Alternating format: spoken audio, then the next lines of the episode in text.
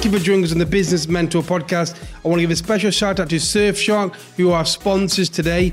Um, so, Surfshark is a VPN service that makes online privacy and protection easy and attainable. So, Surfshark encrypts all your internet traffic sent to and from your devices. Now, we all know how important it is to have your data protected in this day and age and to secure your digital data. So we spend a lot of our time on the internet. We have like six to eight hours a day. The internet knows a lot about us. And that's why we, why we should care about online data. Use Surfshark to encrypt your personal information and send it via a VPN tunnel. So lots of other protection. They protect yourself from targeted ads.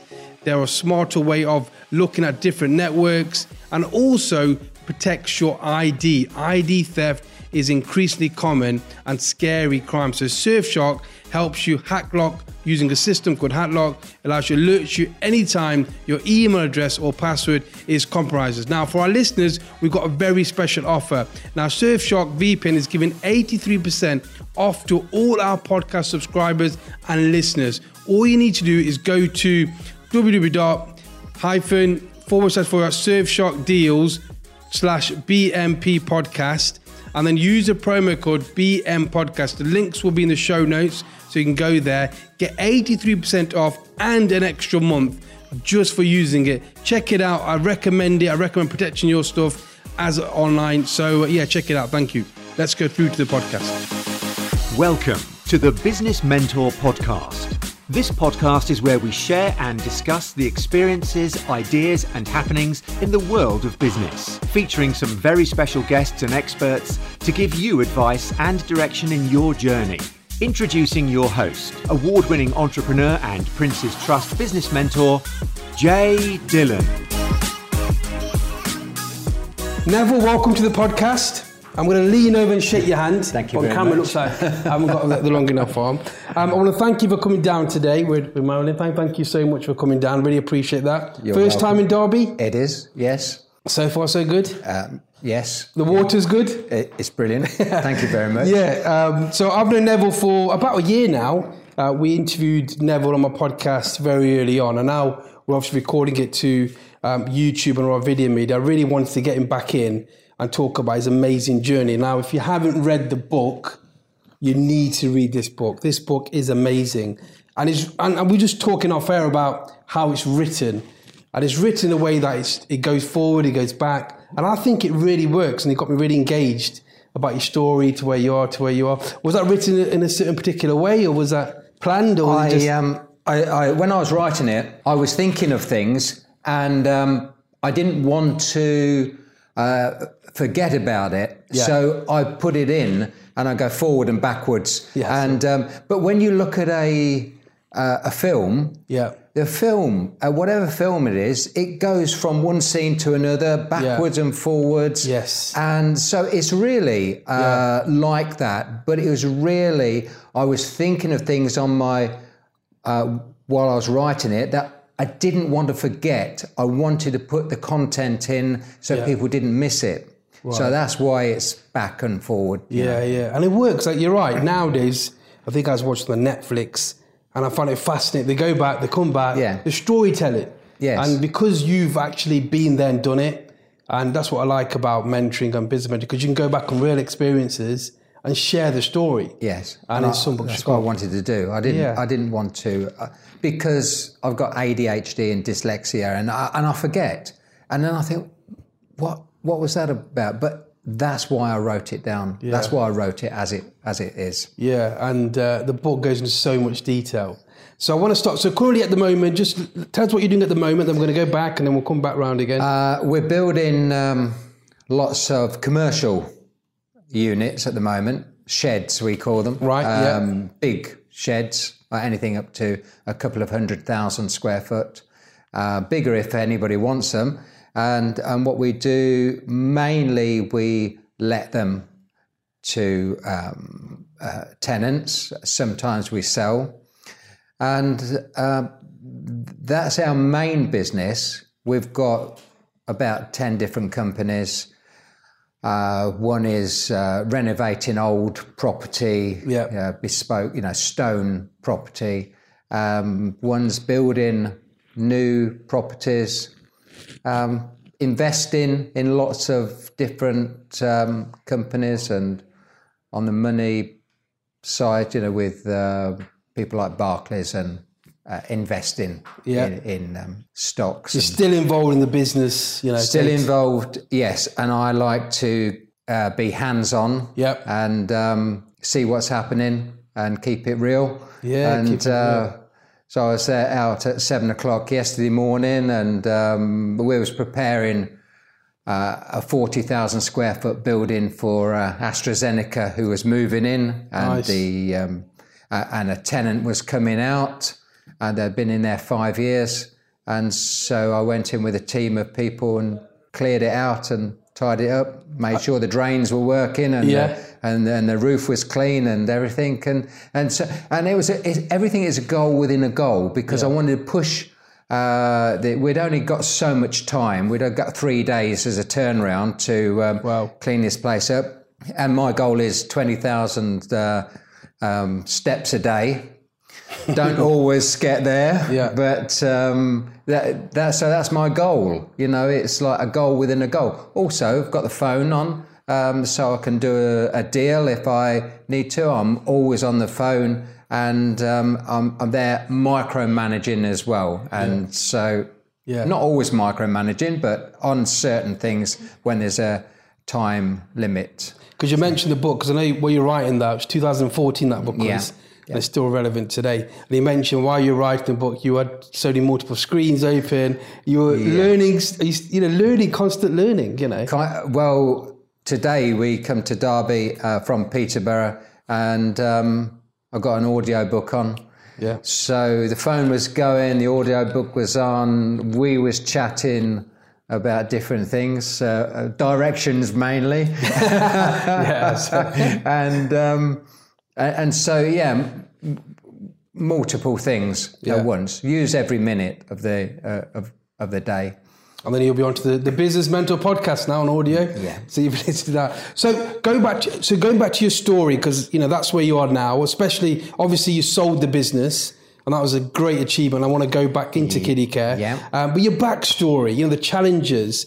Remember, you're buying 72 St. Martin Street. That's our first house for six hundred and fifty pounds. and you were 17. Um, I was, uh, I think I just about 18. You were 17, wasn't you? And um, Yeah. uh, and uh, for people who are looking at this, Marilyn is uh, at the back of the camera, got not working behind- the camera. behind the camera, so, but, uh, um, yeah, so she's in the studio today, and uh, yeah, so we was uh, wanting to like every couple Yeah. wanting a new house. So we went uh, to try and get a mortgage on a three thousand pound new house, and they said you haven't got a hope in in the world of with what you're earning, and Yeah. they didn't take the girls' wages in those days.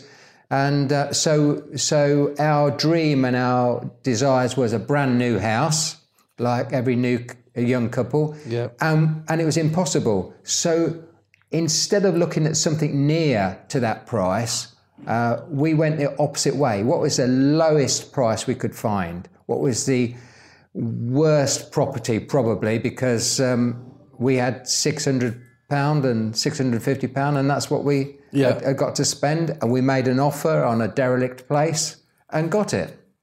So we started the opposite end, which was a brilliant thing for us because if we'd have started with a brand new place Yeah. with a mortgage, I'd have probably been there for 25 years paying the mortgage off.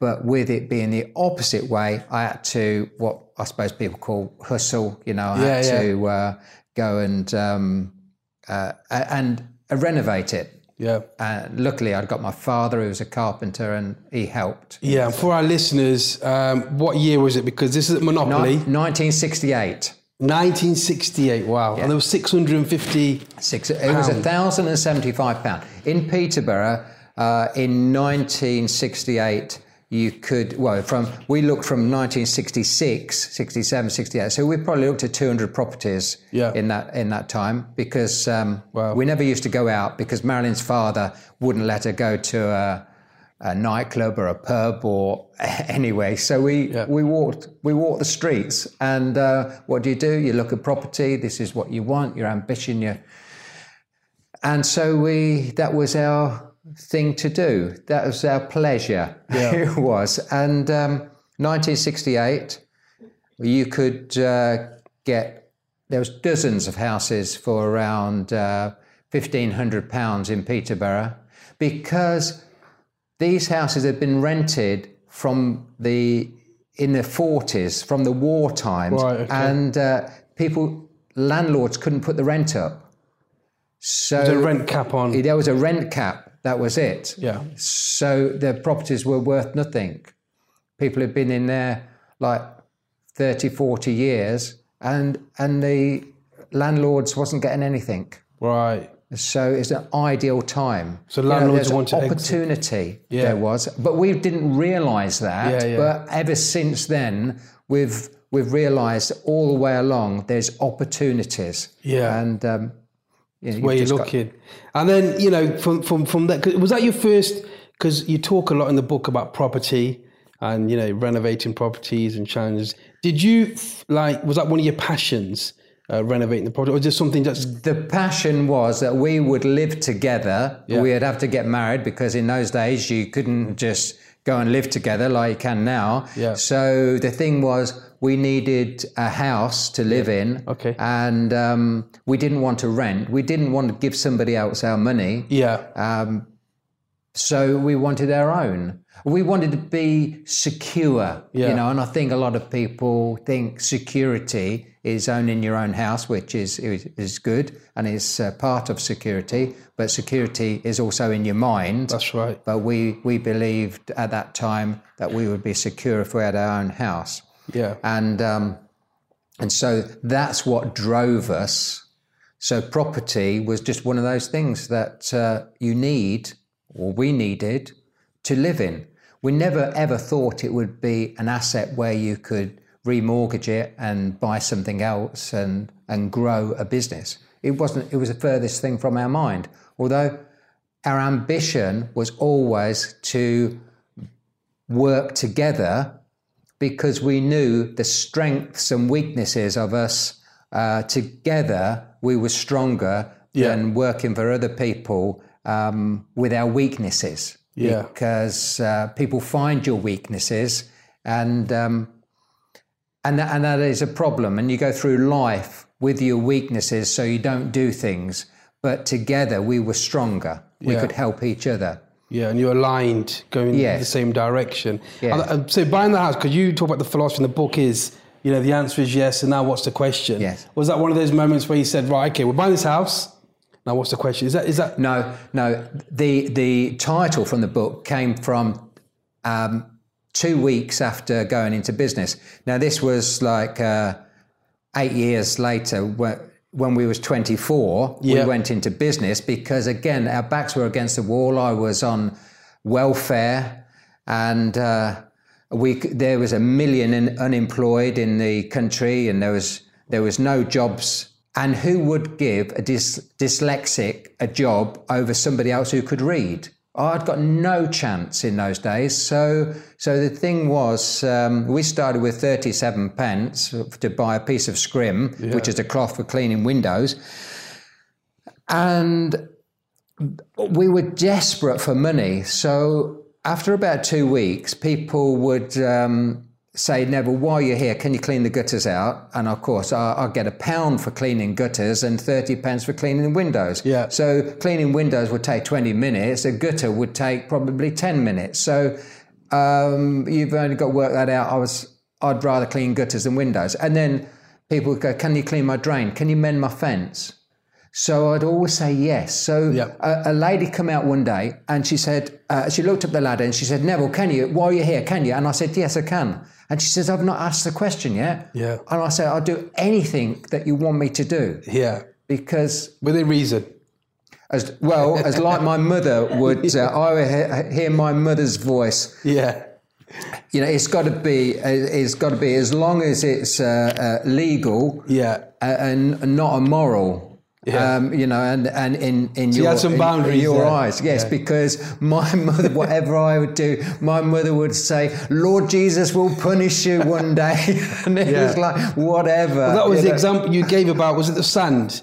You got that sand. Oh, Uh, uh, my that, goodness! That was one that she mentioned that in the book. Haven't you mentioned Yeah, and, and taking um, that sand in it? Was it good? and, and and it did. You know, you, you get you get punished. You do. Because in the book you mentioned about you know when you were cleaning windows. Yes. And obviously when when you go to people, they kind of say it was thirty p at the time. Yes, it was. They wanted to pay you twenty p. And I think you, you said no at the time because you thought they were like, you know, trying to haggle you down, which we do in property and business anyway. But then you saw the bigger opportunity. I did, I did, uh, because people try and take advantage of you. I thought uh, the the thing was they'd say, "How much do you charge?" I say thirty pence to clean your windows, and they'd go, "Oh, well, I tell you what, for fifteen pence, I'll just have the upstairs done. My husband can clean the downstairs." And I used to think, "Well, that's not fair." Yeah. But there was only negotiating, like when I went and said to uh, the estate agent, "I'll give you six hundred and fifty pounds for that one thousand and seventy-five pound house." I was negotiating. Yeah. Um, and and that's what people were doing with me, but I couldn't see that. I thought they was taking advantage. I could have said, "No, I'll do it for I'll do the upstairs for twenty pence," you know, uh, but I didn't. I walked away from them, which was silly. And by the way, I didn't go into the estate agent and say, "I'll give you six hundred and fifty pound because I was too frightened to do that. Yeah. I, I was too embarrassed. But I'd got a father-in-law, which was uh, I thought was crazy. Yeah. Uh, he didn't care what he said to people. He certainly didn't care what he said to me. um, so he said, "I will go and I'll I'll give the offer." Because it wouldn't have made any difference to him whether they said no, Yeah. uh, but it would have, to me, I would have never gone in that estate agents again. I would be too uh, embarrassed. But he went in. So a great lesson for me very early on, at 18, was if you can get somebody else with a better skill set than you Yeah. to do something, and you, uh, both of you, then will gain. Um, that, that's that was a great lesson because he went in, offered the price, I paid it. It was um, it, it was great. Yeah. So use other people's skill. Don't don't take advantage of other people Yeah. because that's wrong. you know, it right, should be a win-win situation. Use other people's skills and um, Yeah, we all have different strengths. Yes. You know, and, and working as a team make, makes you stronger. You, you know, you mentioned see the opportunity. We saw that. I can remember, well, you'll probably relate to this. I think it was 2000, just quite the recession. Um, New Look, the fashion brand, they had just come into my first location, Burton on Trent. And they went to all the agencies and they said, look, we want to get some contractors, but we're not going to pay you profit because we're testing a new idea. So, the, so they won't pay the pay the wages, but you won't get the profit margins. right. So I can remember speaking to my mentor, and I said everyone turned it down because obviously it's a recession, everyone needs money. But I said, you know what, we'll do it. And I can remember uh, I met, met the ops manager John at the time. Went there, we serviced it, we over delivered on it, and e-commerce went that way, and that turned to a multi-million pound contract for us because we saw the opportunity. Yeah. And uh, I, I kind of relate to that example of always looking what opportunity rather than thinking they're trying to rip you off.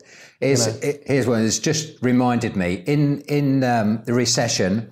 There was uh, this building I was looking at, and uh, I'd been looking at it before the recession, 2006. Yeah. Those building, and every time I went to to uh, uh, speak to the agent, the price would go up, and it went up like from eight eight million to nine, 10, 11. and at the height in 2006, it was 11 million pounds. Wow. And it was crazy because people was just loading the prices because there was a, a demand and um, the supply wasn't there. So anyway, they didn't sell this. So then it came down, come tumbling down, and uh, I offered uh, seven. Uh, and seven million, Yeah. And this was just before the Christmas. Uh, I can't remember what what year, probably two thousand and eight, something Yeah. like that. And um, and they said no because we just sold it for seven and a half. After Christmas, Yeah. these people had fell out. Yeah. And they said, "Can we, we'll take the seven. I said, "Well, property prices are falling like a stone. I can't do it. And and they kept on every day. There was ring, ring, ring. Give us, give us an offer. Give us. And I kept saying, I, I would too embarrassed to give you an offer. Yeah. And they go, we don't care. We won't. Just give us an offer. What you can pay. And I said four million.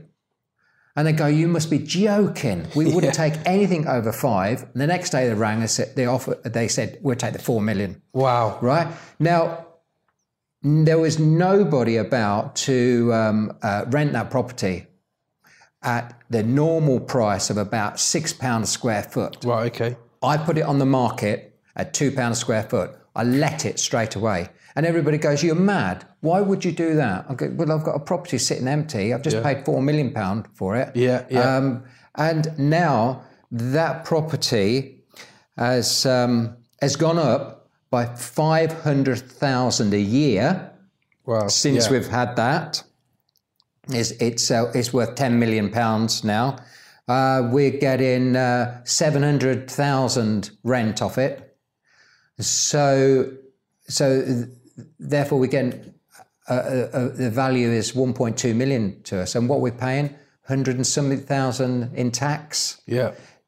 And we can borrow money on that So, it, yeah. so we can leverage it. And the, the, they've just taken a, a longer lease because the people are in there and, uh, uh, and they're established. It's a big company. And uh, so that's what happens. You know, there is, in the depth of a recession, there is some uh, opportunities as, as well as. Um, Yeah, 100 I think that's so right. And even Wherever in you go. the, in the recession, recruitment, what goes first, jobs and houses. You know, I thought in 2000, after three years of good growth, we bought the cars, the Aston Martins. I've, I've got a model of the Aston Martin just to remind me of what it was like driving that and having a business going down. And just speaking with my mentor, and we, we kind of changed from permanent recruitment to contract recruitment because what did everyone want? Everyone wanted flexible staff. Yes. So just by changing your mindset and looking at the opportunity rather than putting your head in the sand, you never know what can happen. Obviously, the story was on. So yeah, um, so with you, you talk in your story, you talk about your father and your father-in-law, Right. And I kind of, by reading it, kind of thought they're like your mentors and they taught you so much. So what kind of lessons did you get early on? Because I know they played a, a big part in you know your journey. they were my mentors. Well, uh, Marilyn's father, uh, one thing he said to me um, was open your eyes. And, and I, I thought, what's he talking about? Open your eyes. Uh, and, and he's right because he was in business. He took his father's business, and his father was a very cruel man. Um, and he treated him very, very badly. But his father was a baker, and he had a fantastic baker's uh, business in throughout the war and before the war. And he could have sold it for ten times his profit, but he was too greedy to sell it. He wanted uh, he wanted the money. He wanted his cake and eat it. He didn't want to work there because he wanted to retire, but he still wanted the money. So uh, this is what happens with a lot of people. They they lose their desire and their will to work, but they still want the money. Yeah. And he didn't sell it when he had the opportunity because people was coming to him saying, "Will you sell your business? Will he?" And he goes, "No, no, he's, he's making too much money." Yeah. Then um, after all, the bread uh, slicing machine came in. The big bakeries started to manufacture uh, bread and Yeah. then distribute it, not like uh, he was doing. And uh, so it went downhill. And as it went downhill, he sold it to his son. Just as all the machineries was breaking, they needed new trucks, and uh, and his son was a baker. He wasn't a business person. This is my father-in-law. Yeah. And so he he he knew about baking, but he didn't know about business Yeah. because his father would do all that. And uh, anyway, he had a nervous breakdown, unfortunately, and uh, and that was the end of the business. So I learnt a lot from him about that, and I thought he was crazy because every day he'd say to me, "What? What about this? What about that? Here's a great way to make money." And I kept thinking, "Well, if it was so great, why don't you do it yourself?" But of course, he'd been hammered. he'd, got, he'd had a nervous breakdown, and he wasn't. He couldn't do it Yeah. but he was telling me to do it, and I thought he was. Um, um, I thought he was just putting me down. Why don't you do this? Why don't you Yeah. that? But he wasn't putting me down. He was, I, I realized later on in life that he was teaching me. And my father, again, he was a, a, a really skilled carpenter and cabinet maker and French polisher. And uh, after the war, unfortunately, they kept his job open throughout the war. And he came back and he went into a job. The best thing would what would have happened is if they'd have said there's no job, he would have had to have gone on his own. Yeah. He made his own caravan, which we had holidays in for 12 years. And he was a skilled person. And, and people would come to him and say, Would you go into business with me? And he'd go, No, because I've got three children and I daren't. And he was afraid. And he kept saying to me from uh, when I was four years old, I should have. Yeah. I should have. And in my mind, I heard that 10,000 times. I should have I should have gone into business with Mr. Dobson or I should have gone into business making caravans. And it put into my mind, I will never say I should have. I do, I do say it sometimes. Yeah, yeah. You say the book as well you, when you're going from job to job. Yeah, that, and it's like- yourself. Yeah. So, what is the worst thing that can happen if you if you um, finish what you don't like and go on to doing something that you do like and want Yeah. to look after yourself? What is the worst thing that can happen? And then what would you do? Yeah. Well, you'd probably go back to your job, but I do believe that you should always burn your bridges. And that's what we did. You know, when uh, I was on the welfare and I wanted two pounds a week more, I was begging for another two pound to feed my wife and child. And, uh, and they said, if you want another two pound, have another baby. Yeah. And it's like the conflict in my mind was like, what? I can't afford to feed the one I've got, and you're telling me if you want two pounds, have another baby. Well, if I'd have took their advice, they'd have there'd been three generations on welfare now. Yeah. There would. Um, but I, I was so disgusted. I was, I, I, I was, um, I can't describe it how I felt. Anyway, I told them that uh, they can't look after me, and uh, so I had this conflict with Yeah. the boy on the other side, and and I realised. Uh, afterwards, why the counter in a welfare office is so high, or in those days, was so high and so wide, because I just wanted to pull him over Yeah, the yeah. desk. And and so I was so angry. And um, I said, You can't look after me. And he said, Are you saying you want to sign yourself off? And I said, I do. Yeah. I, in those days, the unions were all powerful. Yeah. And I thought if I said, Yes, I want to sign myself off, he would say, Oh, no, don't do that. Yeah. I'll give you the two pound. But of course, he didn't. Yeah. I signed myself off and I walked out saying, sod them. And then I realised I got on my bike and I cried on the way home because I thought I'd let Marilyn down. I, I'd lost the money for that week. And that's when I burnt my bridges. I said, I have got to be responsible for myself. Never before had I ever been responsible. At the age of 24, if there was a problem, it was somebody else's fault. It Yeah. was the employer's fault. Yeah, it was yeah. the government's fault. It was the system. Everything was wrong, and it wasn't me. And then I burnt my bridges and I said, I'll never go cap in hand to anyone ever again.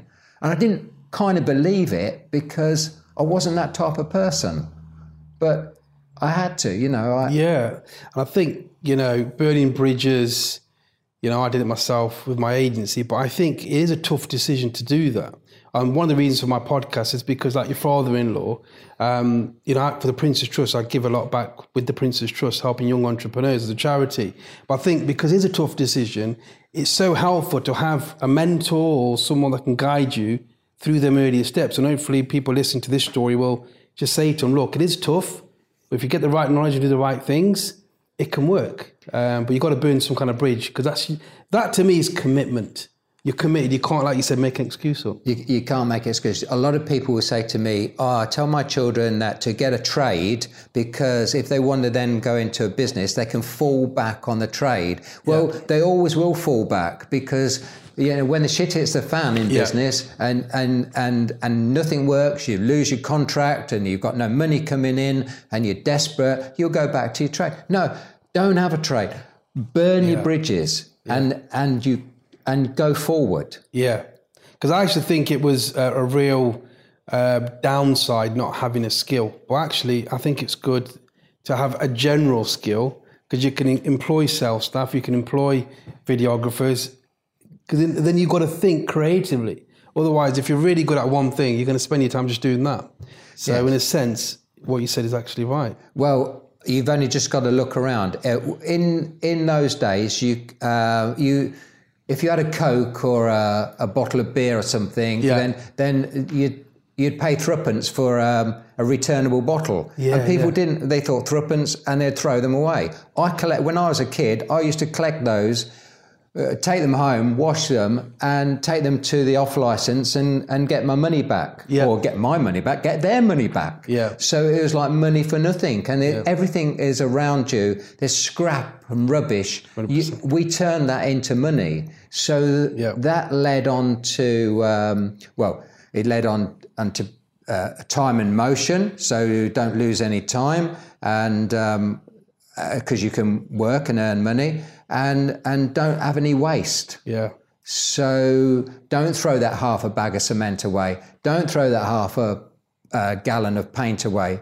You know, like a lot of people do at the end of the job, it goes in the skip. Well, Yeah. we never, because we started when we was in business. The the um, window cleaning went on to property maintenance, went on to uh, painting and decorating, building, and then we didn't want to lose any time, so we bought uh, another a terrace house so we could do it up when it was raining or when we had some spare materials, and and that's how we grew the business. Yeah, and I think you know my listeners now could be young listeners, and they think like you, the way you did it. We're in a different era now, and I can see. I if you can see the car stereos there. That's what we used to sell, the little click offs. Yeah. So even when they were getting sold on AdMag from AdMag, we used to get them and resell them. So that was in my generation. I'm a daughter, um, I encourage her. She's only nine years old now, and she sells things on eBay, my old phones, and she's generated money. So Yeah. the principles. Some people might look back and say, "Well, that was then," but you just got to do the the same. opportunity now. it's it- buying and it's selling. the same. Now, nowadays, there is far more opportunity, but I think the although the opportunity is there, there's more procrastination. Yeah. People want to see instant results, and they want to. Um, they want to become a millionaire overnight, Yeah. and and that's that ain't going to happen. The other thing is that uh, children have um, uh, with the technology, Yeah. they have n- not they're not able to go out um, like we were. We were put out uh, in the morning and we came home at night. Yeah. Uh, and uh, but parents are scared now. They don't want their kids to go out in the streets and. Um, and so, therefore, they're on these uh, gaming machines or whatever, Yeah. and um, and they they need to. um, Probably my daughter there ringing up. Yeah. She's probably going to sell something. She's probably going to sell. if it's a She good deal or not. Yeah, yeah. yeah. So, um, so a lot of children are restricted. Yeah. Yeah. And and um, and they're given money instead of earning money. And I think at six years old, you should encourage your children to uh, uh, have money and do what they like with it. But they need to. It's a reward for doing something. Give them chores. You know, even if it's if they can't go out and get a job. Yeah. Because they obviously don't. I don't think they allow kids nowadays to go out and get a milk round No, not well. and uh, well, or I a paper round. Well, we, I used to do paper. Like you said, we'll get your bike, nine o'clock, my stories around when I started the paper round. And it's funny because one article, because through the Prince's Trust, I got to meet Prince Charles, and one title was From Paperboy to Palace.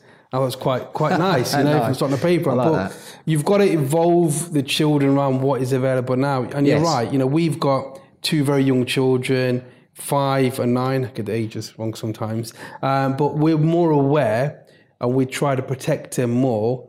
But like you said, my dad would just say, go on, go and play football on the field and see you later. And that kind of me, me, makes you more independent. but everyone's got different challenges, you know. Yes. Um, we were just doing a thing on private schools because both my daughters go to a private school. Right. Well, I went to the worst school in Derby, which got bulldozed down. And my reason for sending them there, because when I was younger, even though we were on the streets with a knife put to my throat, only nine years old, for me, that was my reason to make sure I protect my daughter so we don't go through that. But I don't know if that experience has defined who I am now. It's hard to tell and it's ever challenging. Yeah, But you need to let them do that. Things don't change. I mean, there's there's a lot of stabbings going on, but I got stabbed at four years old by Yeah. by some other kid in the street. You know, so things don't Yeah, change. yeah, yeah. It's just that parents uh, pa- parents um, change um, because you're not allowed to deal with it Yeah. uh, y- yourself like you were all those years ago. Yeah. Uh, and so things have changed there. But the technology now, it you've just got to think Yeah. of what you can do with it. Yeah, yeah. And um, and there's lots lots of things out there. Yeah, it's funny because my over Christmas, my daughter's these LOL dolls. They're like little dolls, and the camper vans so expensive, but they love them because they're watching YouTube. So I said to them, right, okay, let's do a YouTube video. Yeah. Expecting to get loads of views, and we got about 30, 40. My daughter goes, I need more views. But I said it's a patience game. As long as you enjoy it, um, but yeah, you we you got to adapt with the times, Yeah. and that's what we're trying to say. There's lots of out there. And what and people are looking for this uh, um, this success. thing. Yes. And and they want instant. But the thing is, whatever you do, it will create something else and Yeah. something else, and you don't know where your journey is going to take you. I mean, it's like um, somebody described: uh, if you're if you're driving at night, can you see your destination? No, you can only see 200 foot in front of you because Yes. that's where your lights are. Yeah. But that doesn't mean that you should stop and Yeah. say, "Well, I'll wait. I'll wait for it to be light." Yeah. Then, but will will you see round the corner? You won't. You won't. See, I can't see from Peterborough to Derby. All I can see is the next hill. And the and the thing is, people want to see their destination and want to be there, but you can't. Yeah. You've got to go to the next hill, to the Yeah. next hill, and so on. Or you, uh, or if you're driving at night, you can only see 200 foot, and then, but you go, and then you can see the next and the next. Yeah. And and one thing leads to another, and that's what happened. We didn't know we was going to get a shop, did we? Yeah. We got a shop because Marilyn wanted to come off the building site, and instead of doing the bookwork at night, she wanted to do it in the day. Yeah. So we got a terraced house. We was going to convert it into an office. She said to me, "Look, there's four rooms, so I only need one. It, I was, we've got eight hours uh, a, a, a day that will be open. Yeah. Uh, but um, I need I, bookwork will only take me two or three hours. So maybe you should sell something. So what did Yeah. we know? What what could we sell? Um, well, we hadn't got any money. We'd got three hundred pounds saved up. So what could we? What did we know? Well, we'd had a child. We'd bought a second-hand pram and a second-hand cot and a second-hand high chair and some clothes. So we knew everything. You know, uh, and they say ignorance is bliss, and it probably is. Yeah, yeah. Um, you know, so we went into the nursery business. But how come when we knew nothing and we started in that terraced house at two up, two down, and there was uh, at least 2,200 established nursery shops in 1977 In the UK. in the UK. Right, yep. How and some of them have been there 30, 40 years, Yep. second generation. How come that these two kids that knew nothing yeah. built the largest independent nursery business in the UK, knowing nothing? Yeah. Right? It's because we knew nothing. Yeah, yeah. We hadn't got any um, any preconceived ideas Yeah. of how to treat the customer, how to buy, what to do. We learnt it, but we learnt it a little bit different. Yeah, that's did. interesting because when we went to Burton to go to Eight, do you know Burton at all? Burton's probably like quarter the size of Derby. Right, Derby's not. Burton on Trent. Burton on Trent. Right, So we went in it. there because I wanted that location. There was like I did some research after, and there was 200 recruitment agencies in Burton. Really? And had I known that before, I probably would have got put off. But because I just got on with it and just did it, we came one of the top five within a couple of years, um, just by doing things differently. challenging the Yeah. norm because we didn't know anything better, like you said. Yeah. After after a few months, reps started coming in, so we dropped the second hand and we was buying new because reps had found us. And Yeah. uh, by, by and once a rep finds you by word of mouth, all the other reps come in, and one of them said, uh, "What?" What on earth have you started a nursery shop for? It is the worst time since the last war. It's the population, uh, the birth Yeah. rate has gone down and down and down to the lowest. Why have you? And I go, it's great.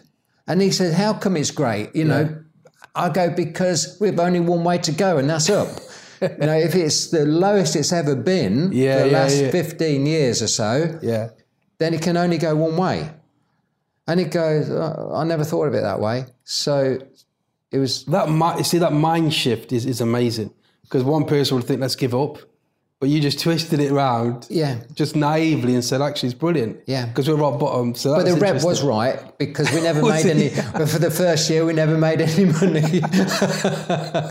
But you would have given up, right? If you'd said just pack it in. we was going to give up Yeah. uh, on that first year because I thought, well, we'll with the profits, we'll buy a new Mercedes Benz, which in those days was about six thousand pound for a Right. brand new one. Yeah. and um, and I was looking forward to going on holiday and having a new Mercedes Benz, and um, and then the accountant said, well, you you've not made anything. Yeah. fifteen hundred pound, and you've got that in extra stock. So all the work that we'd done. I mean, Yeah. I was still building at the time, so we was running the building business and we was running this shop. All the work we'd done was nothing, and we sold it. Uh, well, sold it. We agreed to sell it. The shop, yeah. This shop. Yeah. And uh, a rep came in on Friday, and we was having some fish and chips with him. He's a big guy. He was about thirty stone, and he used Yeah. to come and he used to have a market stall, and and and he always used to buy stuff off us. But for less than we paid for it, for somehow he was. I don't know how he did it, but he did it. And um, he, I said, "Well, Carl, we'll um, we won't see you anymore because we're selling the shop. I'm signing for it at two o'clock this afternoon." And he dragged me out of the shop and he said, "Why are you selling it when you've done all this work? You've done all the groundwork." Yeah. and you're just about to make it, why are you selling it? I said, because we're not making any money. I said, we're in the wrong position. And he swung me round. I was outside and he got hold of my collar and he lifted me off and he swung me round like a rag doll and he Yeah. pointed me up and down. We was on the main street coming in and going out of Peterborough. And he says, and you can't make, he says, because you're doing it wrong. Your mind is wrong. Right. And um, and within ten minutes, it convinced me that we should stick to it. And and I, I went in and I said no to Marilyn, we're keeping it. Yeah. Now I couldn't say whether we would make a success tomorrow or whether it go downhill. And um, but we changed our mindset Right. Yeah. and uh, we brought stuff out and we hung it all over the shop front to attract people and then got in trouble with the local council for messing up the uh, the sidewalk. Um, People can do it nowadays, Yeah, uh, yeah. but they, they couldn't do it in those days. Wow. Um, so we had an argument with the council, and um, uh, uh, but that started, you know. And then we started pre- um, um, the advertising, Yeah. and um, one thing leads to another. So, so that was just sort of Kiddicare. Obviously, it wasn't Yeah, called that at the start. It- that was called Rainbow Warehouse. Rainbow Warehouse. And then a year later, 19, I think 80, um, we sold it as a going concern. But in 1979, Yeah. we wanted to knock all the walls out and um, we hadn't got any money. Right. And so I went to the estate agent. I said, we need a bigger shop yeah. somewhere else. And he said, Why? When you're now established, why don't you stay there? And I said, Well, because all of our money is tied up in the bricks and mortar, and Yeah. I want to rent a shop. And he says, Do a sale and lease back. I said, What's that? Yeah. He said, Well, one of my companies will buy it from you Yeah. for £8,000. You give us £20 a week, Right. Yeah. and for 21 years, you've got the lease. And I thought, He's going to give me 8000 Yeah. Yeah. I'm going to give him £20. Yeah. can't be bad. I didn't think of the Yeah. 21 year commitment lease. Yeah, yeah. So all of a sudden, I'd got the money there to buy extra stock. Yeah. I'd got some money to go out and buy three houses as well because I could buy three derelict terraced houses Yeah. uh, in those days for like 2000 each. So I'd got more work doing those up. And um, Marilyn had got more stock in the shop. And so we leveraged that. And then a year later, you couldn't get anybody else in the shop. It was crowded because we'd got more stock. Yeah. People were queued up outside this place, and we sold it as a going concern and went and rented uh, another place five times the size across the other side of Peterborough. So that was a start of obviously the, the name changed. And so, changed because I sold the Rainbow Warehouse as a as, as a going concern. Got it. Got it. Got so it. we said, who do we admire yeah. in this industry? Well, there was only one company to admire, really, um, and and that was Mothercare. I mean, they were great. Yeah. They were got hundreds of shops. They were doing everything right. We looked up to them uh, as the as the greatest people, which they were. Yeah. And and so, what could we have similar to Mothercare? Yeah. So we called it Kiddicare. Yeah. So it's easy. So you you emulate the people that you admire. Yeah, yeah, and it makes sense. You just don't try and break something that's not broken, kind of thing. No. So, uh, so from from Kiddicare, a lot of my listeners are in business, and obviously they see the headline of the, the hundred million, obviously the- Yeah. the sale price. So that growth, because everyone's thinking now, yeah, we can start a shop, we can do that. Talk us about the growth and the challenges in growing that to a mega business. Right. Yeah. So it was one day at a time, and it was like uh, we was looking all the time. We were restless. Yeah. We wanted. We, we wanted more and more and more. And when I say more and more and more, the customers drove it because they used to come in and say, "Do you have this brand?" Uh, and it's like, "No, no." And we and in those days, you- you've got to be established to have like Silver Cross, and it took us five years. Uh, Silver Cross is a brand of, Yeah, yeah. of a, a pram. it took us five years of asking, could we have? And it was like, no, you, your shop's not good enough. Your shop's not big enough. Um, we've got other people. You're not. You haven't got the uh, ability. Right, you haven't yeah. got the knowledge. So we're not giving our brand to you. Yeah. So you have to work at it. So instead of being despondent, each year we went uh, to their um, show, and each year we wrote a letter afterwards saying, "Thank you very much for uh, uh, for taking us around. Could we?" And it was no. And it was like you know you have to court these people, Yeah. and and so that after five years, somebody in Peterborough closed down, um, and and and we got that. But it was that uh, times 150 times, you know, because we was we was wanting everybody's brands, and um, you had to become the best. You had to partner with these people and say, "I will sell your product properly. I will display it properly. I will pay my bills. I will um, do everything you want me to do." So it was being humble, Yeah. really, uh, because we wanted to serve the customer Yes. with that product.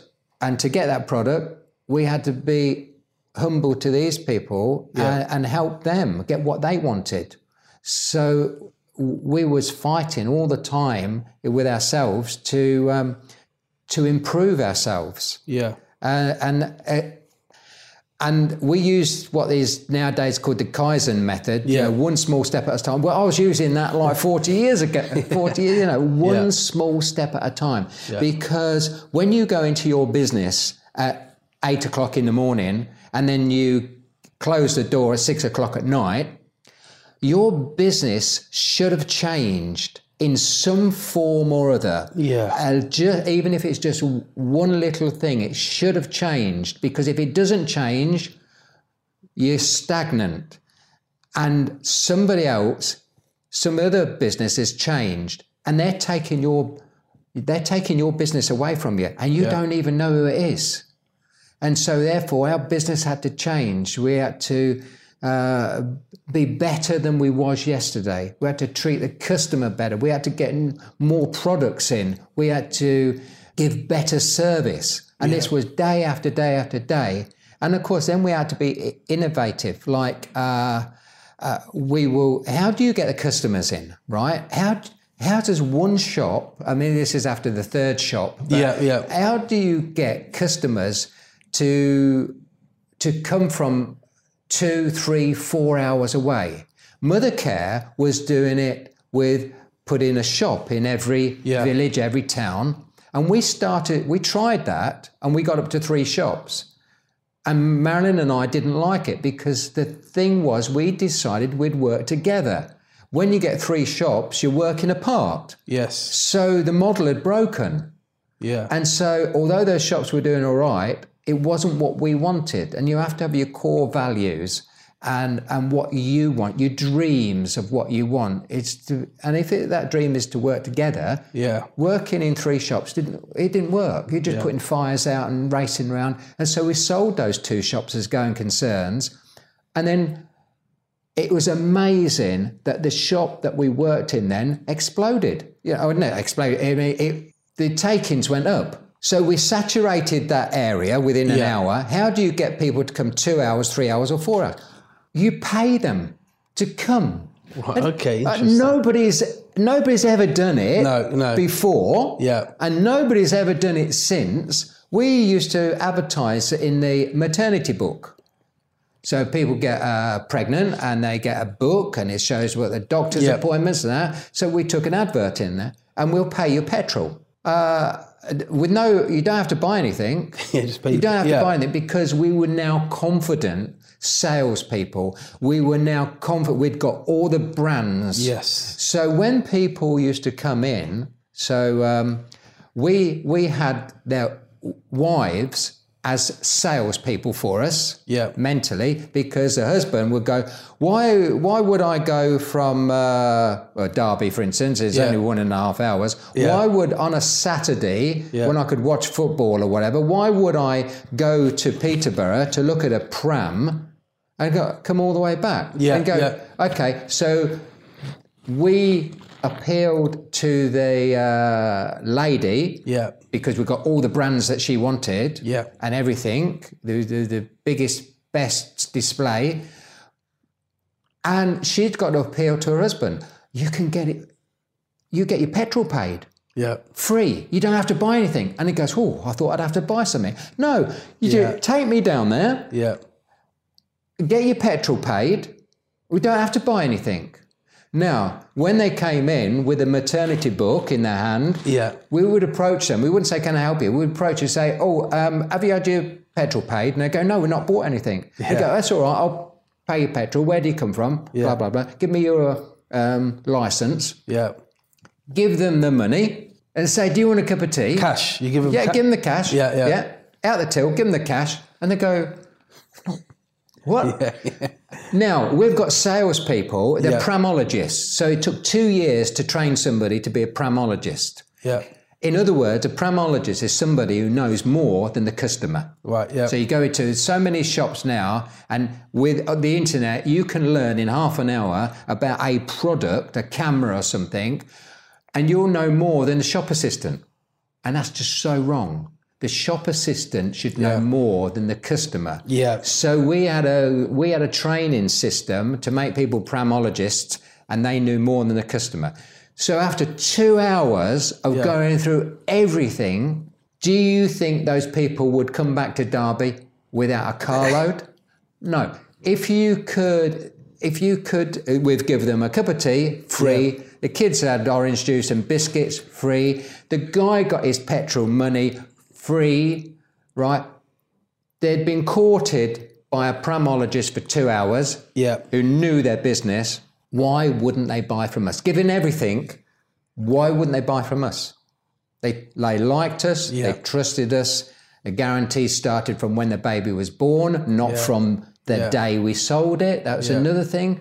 Why would people give a guarantee from the day that they was that sold the product maybe six months before the baby's born? Yeah. We- you know, we talk about disrupting an industry. Yes. We disrupted that industry because it was never heard of. Yeah. You know, when the baby's born, you put the date on. Yes. Yeah. That yeah. Yeah. you start the guarantee yourself. And Yeah. people go, Well, you trust us? Yeah. Go, well, you can't bring a 16 year old in and say the wheels fell off the pram, can you? Be, you know, yeah, we do trust you. Wow. We I, I love trust that. you. I, I, that was amazing. Was it an idea you came up with yourself? Or was that yeah, like a yeah. team? no, we just come up with it. Yeah, and it's so simple. Oh, my father, my father um, said to us the day we went into business, Igpi ala garamchar. That's the only thing you need to know about business. Igpi ala garamchar. Okay. Garamchar. I go, what are you talking about, Dad? He says, one cup of hot tea. One Indian, cup, yeah. Oh, yeah, one yeah, cup of hot tea. I said, what? He says, well, when I was in India, Yeah, yeah. and um, uh, they used to drag you in, you know, the shops and give you a cup of hot tea. The hotter the better because you stayed there longer. Then they didn't try and sell you; they befriended you. Yeah, yeah. And if you'd got, if you saw something that you liked and you felt obliged Yeah. because this person had give you a cup of tea, and um, Yeah. and so, but if you if you like something, well, why buy it from anywhere else? Why not buy it from the person who give you a cup of tea? So, Ig Piala Garam Cha, I didn't realize we'd been in business eight years before I implemented that. Right, okay. You know, and then it kind of exploded. We'd give a million cups of tea away. The biscuits, we used to go to cash and carry each week and get a pallet load of biscuits. Yeah, yeah. You know, and, and orange juice and stuff like that. And that still happens in, to this day. If you go to India, it still happens.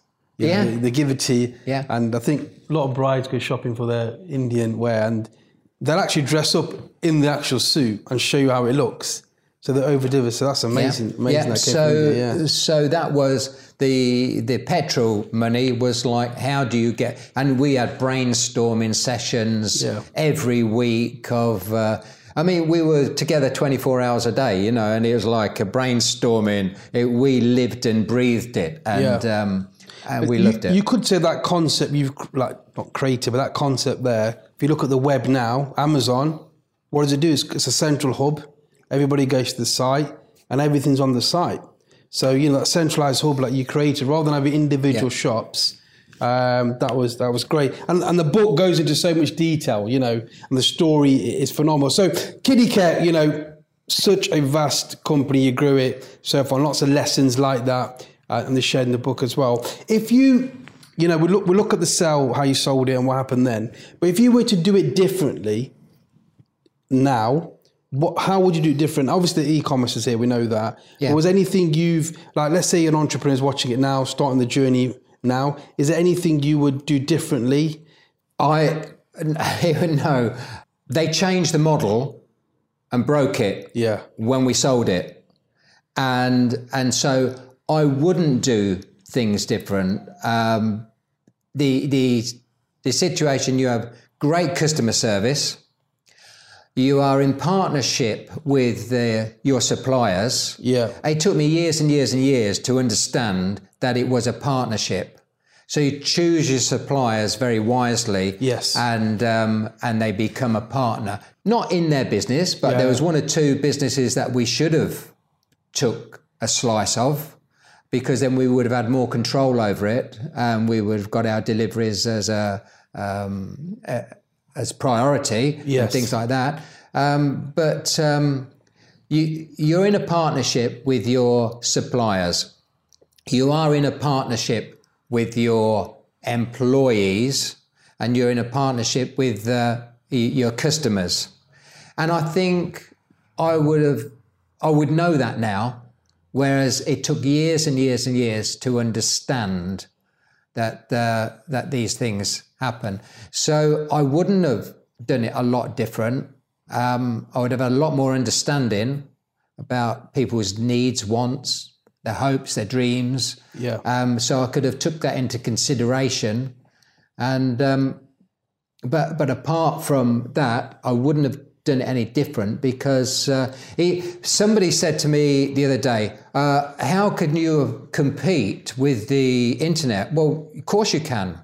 Yeah. Because you have your internet, and internet sales was became became eighty percent Yeah. of our business. Yeah. It was because people go, well, why why do I want to travel four hours when I can just buy it on the internet? Yeah. So on the internet, you had to be the same kind of uh, uh, salesperson as face to face. So we had 5,000 videos. We had how to uh, uh, how how to use the product, Yeah. how to fold it, how to unfold it, and stuff like that, and how, how to use the product. We had uh, a team of people on the phones to help people. Yeah. And it was like if you ring somewhere uh, and it goes, uh, th- this used to go, hi, this is Kiddicare. You know, if you, you've come through the service department, you've got a 28 minute wait or a 35 minute Yeah. wait. If you don't want to hold, put your phone down and ring in 20 minutes, you'll go to the f- front of the queue. Yeah. Things like that. You don't, we had that 10 years ago. You don't have it now Yeah. people don't take care of the customer. You're on hold. Yeah. You know, there's we are we've got big volumes of uh, people waiting, but they don't tell you how long. Yeah. They don't tell you if you ring back in 20 minutes, you'll go to the front of the queue.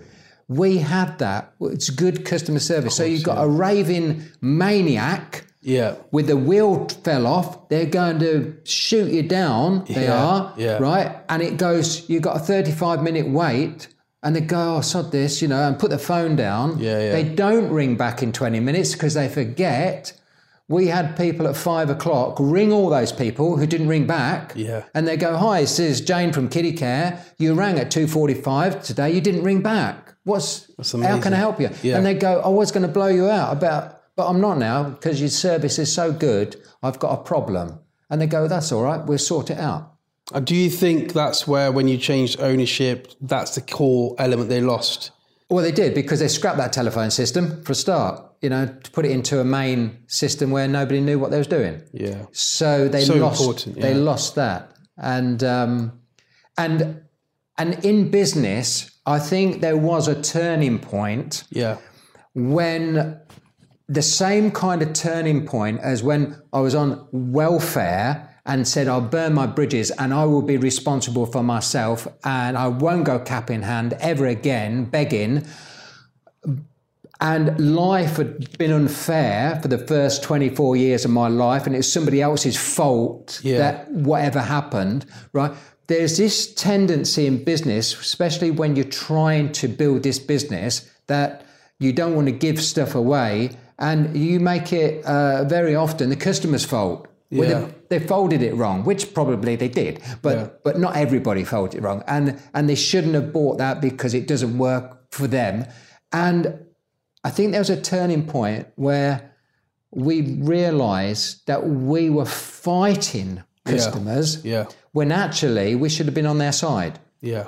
And then when we got onto the customer side, because we was trying to protect the manufacturers. The manufacturers didn't want their products back. So we was the people who were trying to help the manufacturers by fighting the customers. Yeah. And as soon as we changed tact about fighting the customers and being on their side, we became responsible. Yeah. And if the customer's right, which 99% of them were right, we would take that product back and refund them or give them a different one. And then it was our responsibility to fight the manufacturers.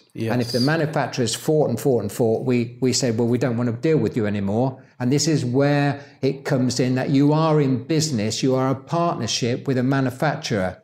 And if it doesn't Yeah. if it doesn't adhere to what your customers' needs and wants are, then you shouldn't be dealing with them. Yeah. Should be a master slave relationship. Yeah. Which you get a lot of, you know, because the, the, the client will often. And we, uh, over the years, we stopped dealing with some big brands, and other companies used to ring and go, "How can you stop dealing with those people?" Go because they're they're rogues, Yeah. they're thieves. Yeah. Yeah. And it, and it's like, well, we know they are, but we have to rely on them for like seventy percent of our business. And I go, but if you drop them, Yeah. Your customer would buy from you Yes. and they would trust you and Yeah. and that's what happened every time we dropped somebody because they wasn't customer orientated they just wanted to uh, get rid of their product even if it was faulty and don't, don't see it back as soon as we got rid of them the customer bought something else and our sales went up Crazy. because of the reputation and now online Yeah. your reputation is your last customer Yeah. Yeah. It is. It is. We did a, a podcast, a 30 day challenge where we did a reputation software, white label software for the dentist industry. Because the dentist industry, you get one bad review, no one's going to want to go to that dentist to get their teeth pulled out. Yet they've got thousands of good reviews, but they've got to focus on that message. Yeah. So with Kiddicare, I want to go into selling the business. Right. Because I think, um, and then we've got some questions towards the end. Okay. Um, so selling the business, we had a chat off, air about talking about selling the business and the challenges. Yeah. Um, what did it feel like? You know, getting that money transferred into your bank, and you know, like you said, the window of opportunity kind of closed the Yeah. chapter in a sense. Yeah, it was it was right to do it.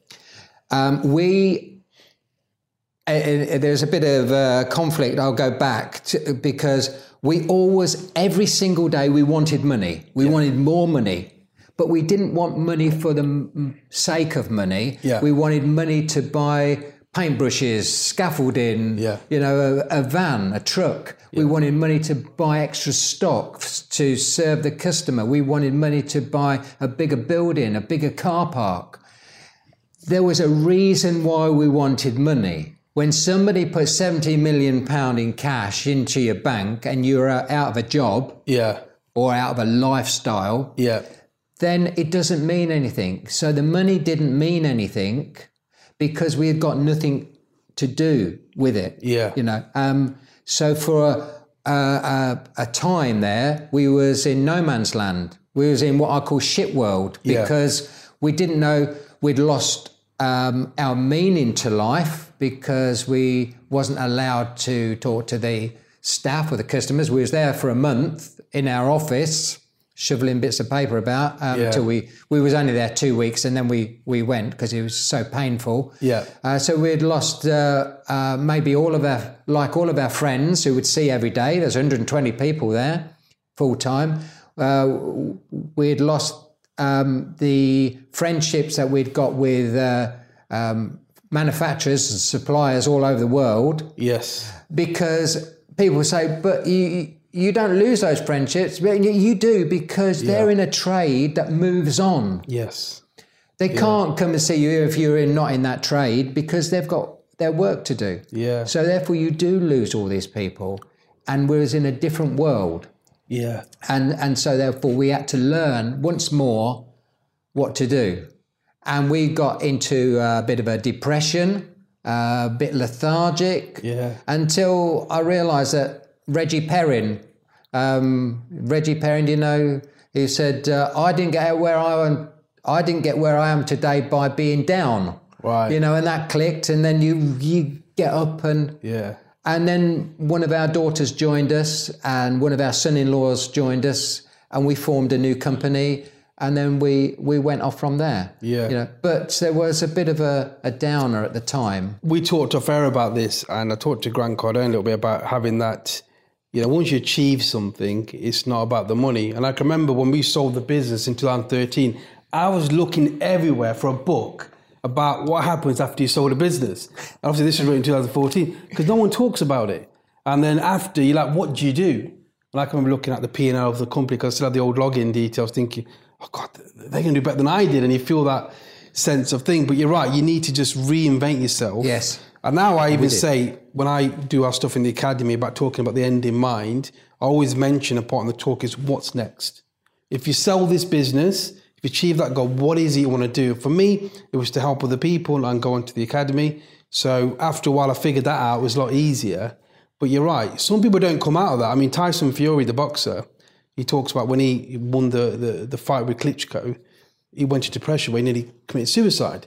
And you- you don't get that concept. When you're telling me this, I kind of get a sense of I understand. And people might be watching thinking, how can you get depressed when you made millions and millions of pounds that you did when you sold the business? But if you haven't got a purpose, then it, it kind of just plays in your mind. We was used to using money Yeah.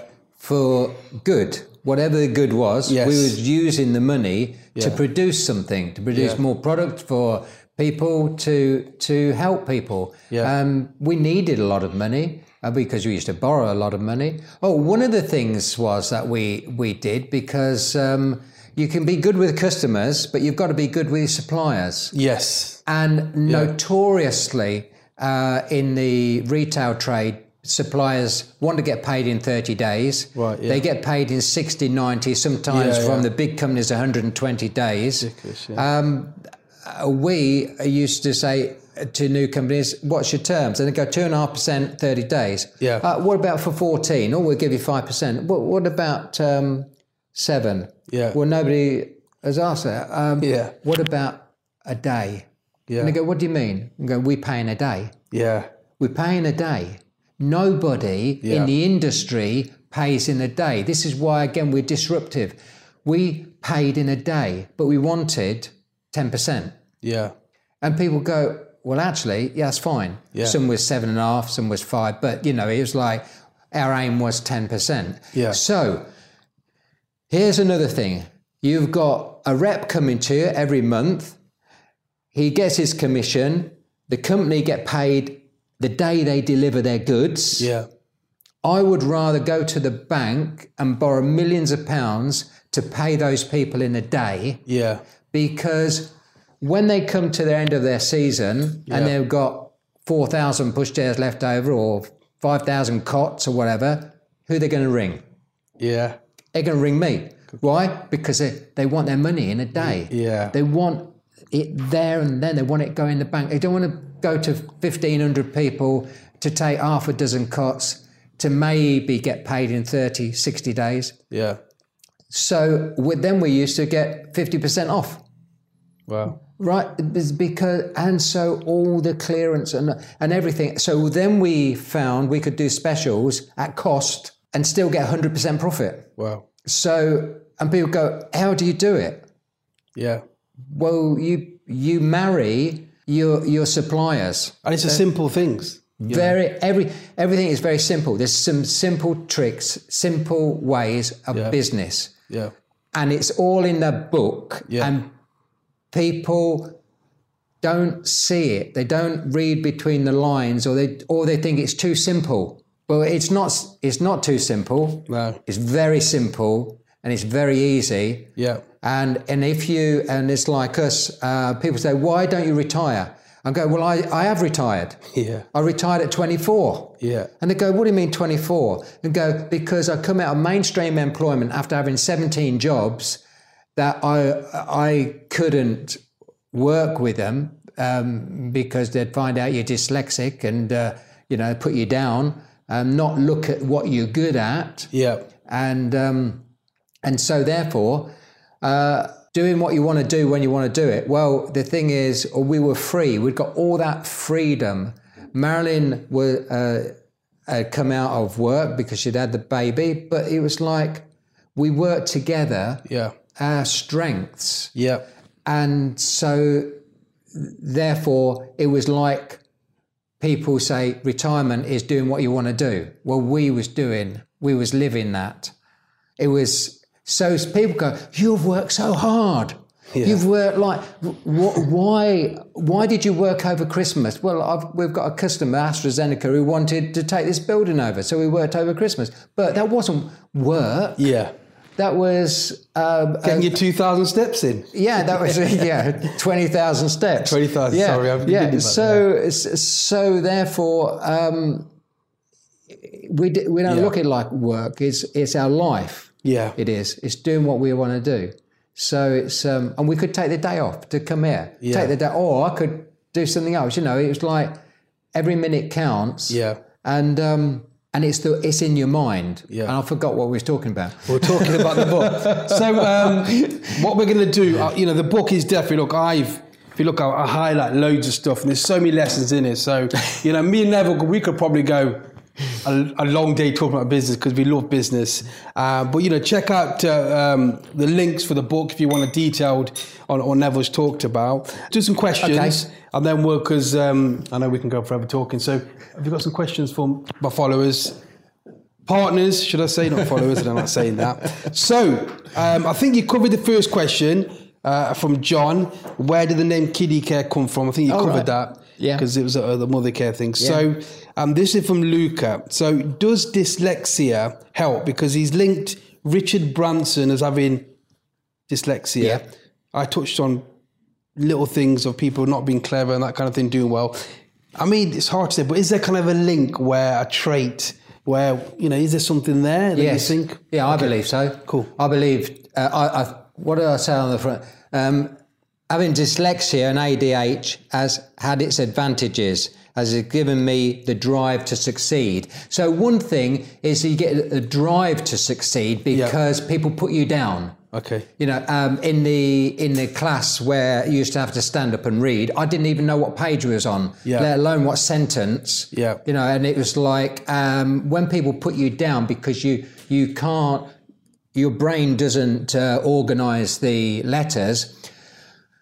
That's great because you then have to innovate and get to the same situation as uh, other people, Yeah. right? So if I went into a, uh, a bar, Yeah.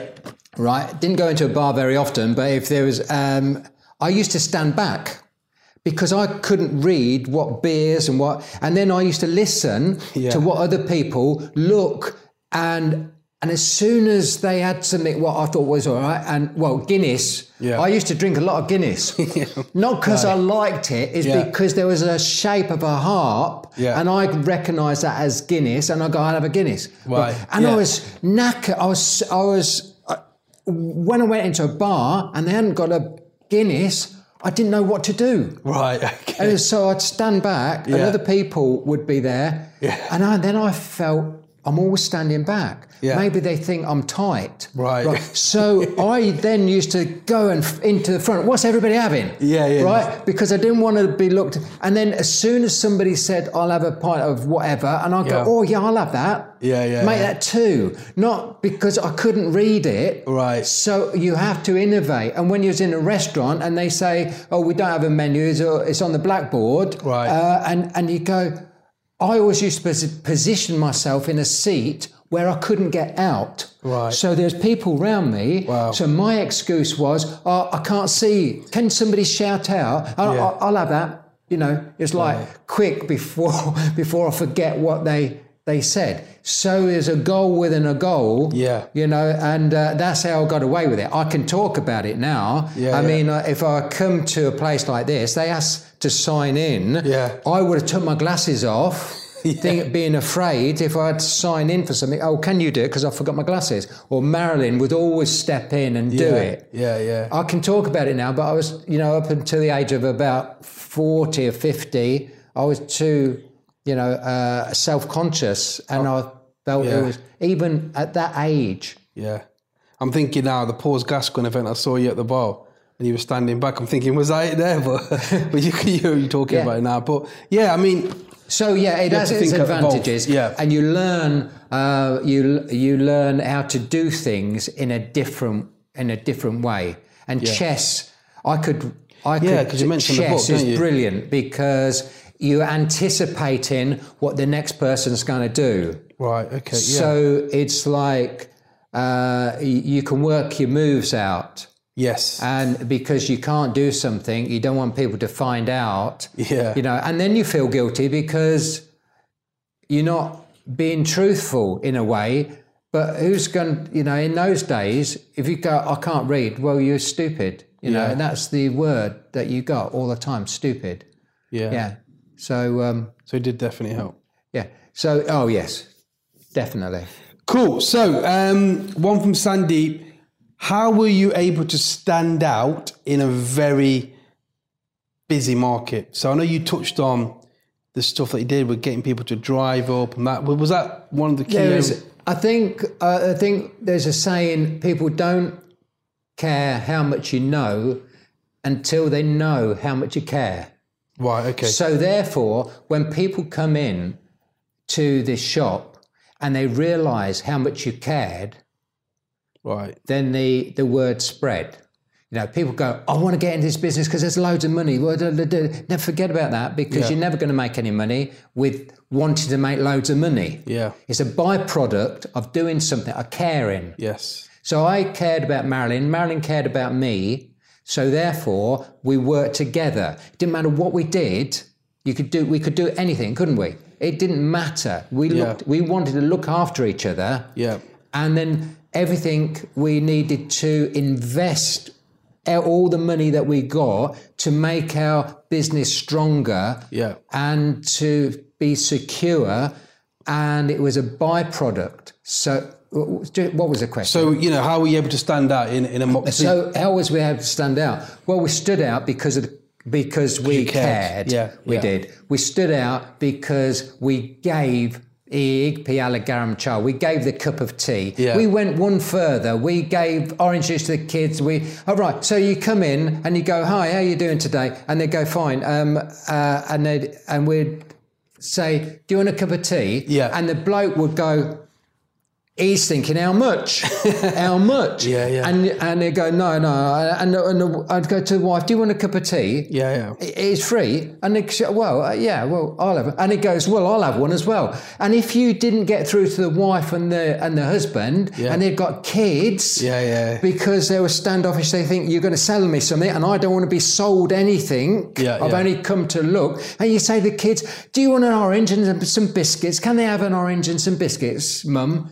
and they go yeah oh well if they're going to have an orange and biscuit well we might as Yeah. well have a cup of tea so it went from orange and biscuits to to uh, hot chocolate, a cup of soup, Yeah. and things like it's all free. Yeah, yeah. So therefore, then the petrol, then the then the guarantee starts when the baby's born. Then all that, con- every little thing. Yeah. People go, give me three things of a success of your business. God, no, there's uh uh three things. Yeah. There's there's Loads of little, hundreds, little things. Yeah. thousands of little tiny little things that Yeah. that makes us stand out from the crowd. Yeah, it's interesting because we went to Aston Martin, didn't we? Just for I just went there because I owned one. You get invited to test drive it, and they had it's in Nottingham. I don't know if you've been there. Really nice. Yeah. the cake there, the kids, and everything. And I went from just going in there to test driving their new Vantage to nearly buying it before Mandy said, "Well, hiring the kids in the car." So I said, "Have you Yeah. have you got a four seater?" They put the four seater. So we're trying to get these big Yeah. Recaro Yeah. car seats in the back. Yeah. And uh, she said, okay. And then it's that little thing, you know, just going in there and making you feel welcome and actually caring. And I think that's lost now. You know, if you go to so so many dealerships now, they lose that. But these top like Aston Martin, they really look after you, even though uh, you're not looking to buy. But yeah, definitely caring, um, hundred percent. So okay, we've covered uh, what would you do differently today. Obviously, we've covered that. Um, yeah, I think we've covered most of the questions. The question last one was from Paul was, how would you do things differently today um, in ever changing technology? But I suppose you'd evolve, Oh, well, wouldn't you? you? you evolve every Yeah. day. I mean, we we had um, five generations of uh, our site, you know, Yeah. platforms and what have you. Um, I le- used to leave that to um, uh, other other people, obviously. yeah. And and the thing is, you've just got to think, what does the customer want, and and how do you get that? And then you gather people around you who can do that, Yes. who, who can make your hopes, wants, dreams come true Yeah. by, and it's looking at every little thing. Every, I mean, Amazon. We buy stuff off Amazon every day. You know, Yeah, it's so yeah. easy. Yeah, you know, so but but why isn't it easy for everybody else to do it? Um, and um, Yeah. we our eighty percent of our market was was online. You know, but you had to have a shop because you got all the returns. So Yes. y- y- there's there's lots and lots of things behind that that you can either lose money or make money on. Yeah. So it is um, leveraging everything yeah. and um, and with technology today, you just go on and on and on and be in the forefront, and it changes, and you keep changing with it. You've got, you've got. I mean, in business, when I talk about business, is you mentioned about you know always being when you go into office, you've got to come out a bit, you know, a bit better. And I always say, and I've learned this myself, is there's no coasting. You're either going down or you're going up. Yeah. And you've got to evolve. If something came to your business and you're still running it now, you'd evolve. Yeah. You'd find a way. I mean, we we dropped Amazon as a seller for us, yeah. And What year was that then? Uh, was that was um, 2009 Okay. because we were doing about 75,000 a week with them. Yeah. and we dropped them in two days uh, because they wasn't compatible with our business. Yes. they wanted us to be the uh, main people in nursery, Yeah. which we we was. We put about I think 600 products on, maybe more. Um, we delivered them from our own warehouse, so we they wasn't delivering, and yeah. um, uh, and what we found was that uh, th- if we had a good seller, Yeah. their system saw that Yeah. and then they went and bought direct Right. and undercut us and they was doing that with different products Yeah. so they wasn't compatible because our customers were complaining Yeah. Yeah. and so therefore we took them off their prices automatically went up and we did them on our own website Yeah. you know, so uh, and again, we're doing seventy five thousand pound a week with them, and um, and as soon as we dropped them, w- we we actually took that and plus more. Wow. So we didn't lose anything. We gained. Yeah. We gained by not having that person um, doing a light for life. Just like. making that decision. Yeah. Because most people don't make that decision. But yeah, I want to thank you. One last question I want to ask you. There's loads of questions from the book. Was um, Jordan, uh, was it Pete Jordan? Um, Katie, Katie you did, you did sponsorship, didn't you? On um, what was their what was their show called Monday? Their story. Yeah, um, Pete and Katie, real life story. Yo. I, can, I can remember looking West at that. side, yeah, east what, side. What was that like? Because you got Stateside, stateside. Yeah, that's it. yeah, Because you went there and then it, fantastic. you took a risk. In, well, you, you Yeah. got a discounted price. Yeah. And how how did that come about and how did it work? Did they? Well, they, well, for a start, they were lovely people. yeah, Not what they was portrayed on on the television. yeah, They, they was they was superb, and then there's so many people going, "Why have you advertised with her?" yeah, And you go, "Well, how do you know?" You Yeah. go, "Well, we watched it." Oh, so you watch it, do you? yeah. Uh, no, it was on, and Yeah. I just, but I, it was, it was fantastic. Yeah. Um, that was fantastic for us, and um, The Apprentice was fantastic for us. yeah. And and, and What product did they buy from? Because you mentioned they bought you sold you bought them as much stock. Was it you bought some units from one of the apprentices? Did you? How did that all work about the apprentice yeah, stuff? yeah. So The Apprentice come along, and they said we're going to, we've chosen your company. Yeah. And they they never allow you to uh, see the product. Yeah. Oh right, okay. And yeah. I'm going, well, look, we've got people who buy cots, prams, Yeah. clothes, different buyers for different things. So they all they all sat there and they presented something. Yeah. Um, and I said to the uh, buyer, it was a little suit. Yeah. How many similar suits did you buy last year? Yeah. And um, and they go thirty thousand, and they go, well. That's no different. This suit is no different. It changes colour with the temperature of the baby. Right, okay, So it was yeah. a plus. Yeah. So it's the same sort of suit as we buy anyway. Yeah. So I said, well, just put your put an order in for the year on it, thirty thousand, and it was the biggest order that the apprentice had ever got. Yeah. Um, so and then uh, it was in the Sun newspaper the following day that it was uh, uh, um, contrived that it Yeah, yeah. and it wasn't. Oh, okay. So you, So we got advertising Yeah, in yeah. the Sun newspaper, and it was you like, can't pay for, you know. you- yeah, and we didn't pay for it. And we got advertising on um, The Apprentice for having the biggest order. Yeah. and and so you know you make these things to your advantage. yeah, definitely. you do. Yeah. Good stuff. So there we are. That's I want to thank you for, for coming down and to Marilyn for sitting there patiently watching Yes, his uh, yes, interview. Um, and uh, so, guys, just check out the podcast and it'll be on the YouTube video. Make sure you check out the book. We'll share the links and uh, check out Neville. He's an amazing guy, amazing story. And it's a true honor to have you in the studio today. Thank you very much. Thank you so much. Thank you. Thanks.